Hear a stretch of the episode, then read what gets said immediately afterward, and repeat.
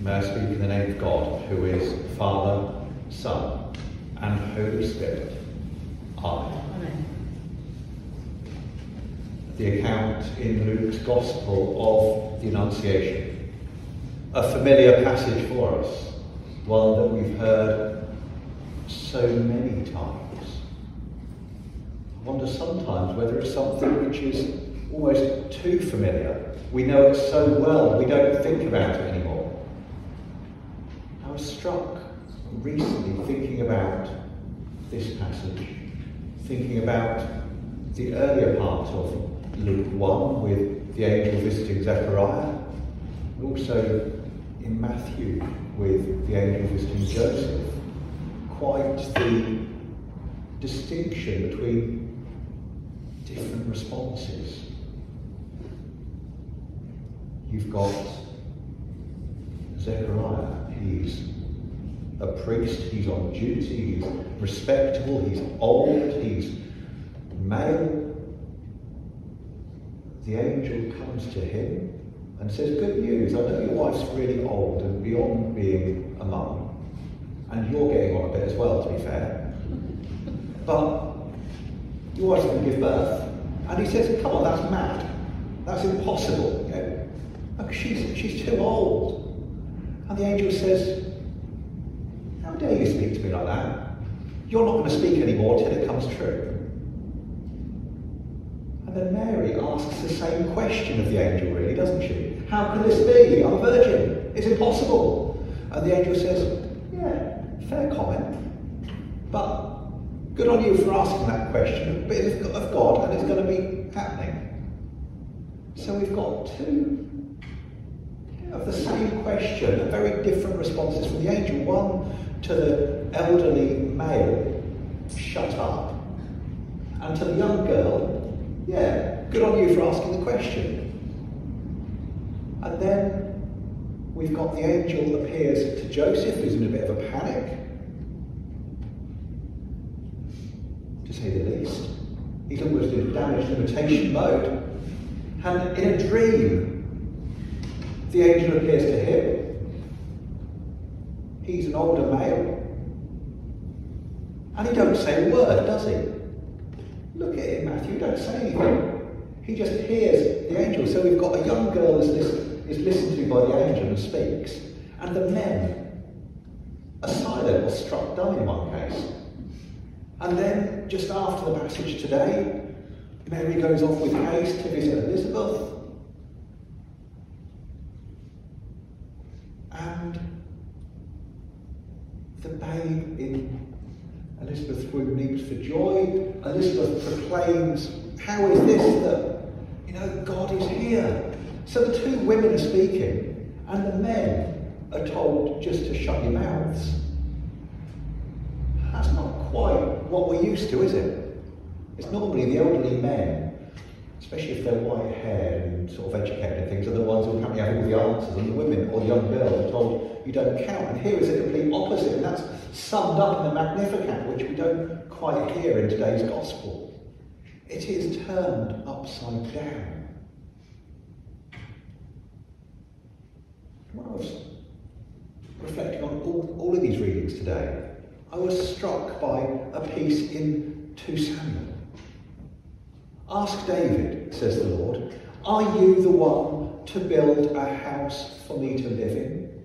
Are you the one, David, to build a house for God? A tabernacle? Is David the one to make a house for God? I was reading that, I was reminded of some icons of Our Lady. An icon Our Lady pregnant, but with Jesus in her womb, sort of standing there smiling with his hand in the air, giving a blessing.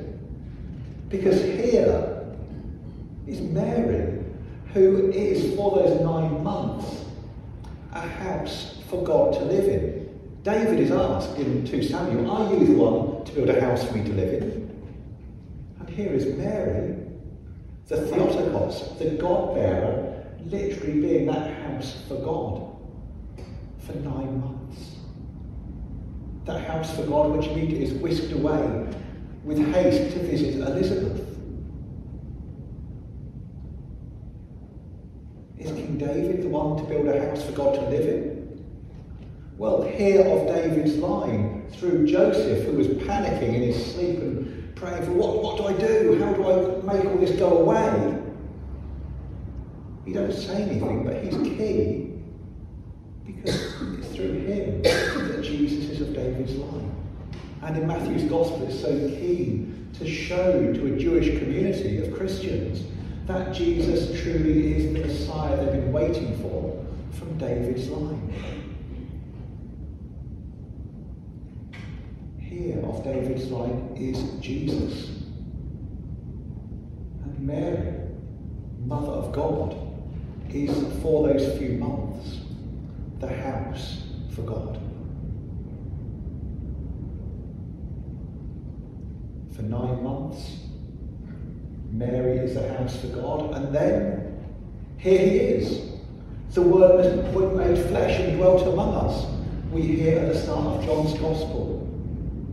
Here is Jesus on earth, not distant, not just confined to a house somewhere built by David, but here among us in the world, wherever we happen to be.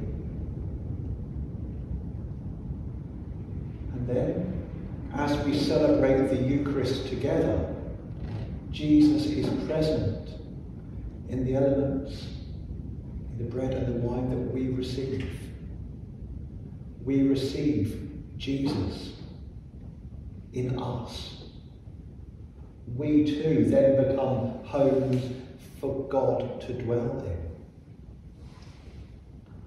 In fact, I've heard of a tradition, I can't remember where I heard of it, or a suggestion at least, that when people are, have gone up to receive communion and are then going back to their seats, some people would actually consider genuflecting to those walking past because just as we genuflect to the aumbry, because Jesus is there, as we walk past, having just received communion, Jesus is in us. So re- reflecting, respecting that presence of Jesus walking past us.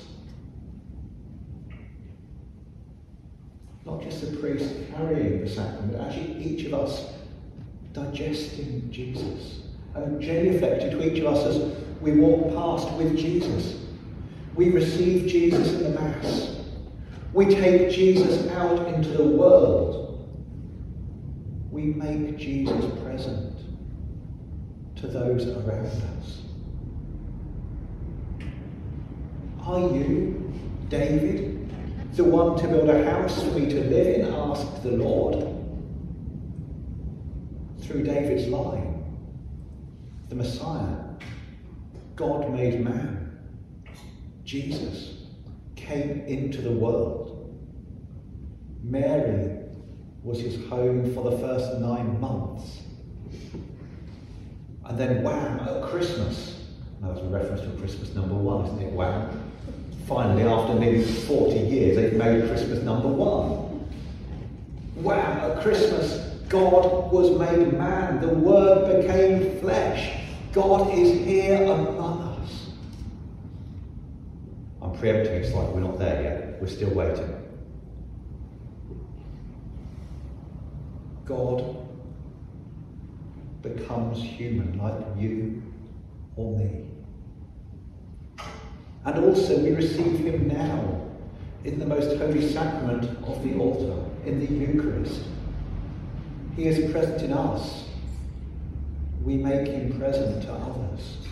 We show others what a difference it makes knowing Jesus. We show what a difference it makes following Jesus. We show what a difference it makes forming our lives on the example of Jesus being formed constantly in his image. Look at Mary. She was concerned. How can this be? She asks the angel. He says, Don't worry, it'll be okay. This is of God. She said, Okay. Let it be with me according to your word. She trusted the angelic greeting. She trusted God. May we trust God. May we trust God's promises as we receive Jesus in our lives, in the Eucharist, at Christmas, and in so many other ways. May we take Jesus out of this building to those places we go to. May we make Jesus known to those who do not yet know him. And at this Christmas, when we get there, despite all the efforts, we're not there yet. May we help other people to know just a bit more this Christmas of why we are celebrating, of who Jesus is, and what difference his birth makes to the world. In the name of the Father, and of the Son, and of the Holy Spirit. Amen.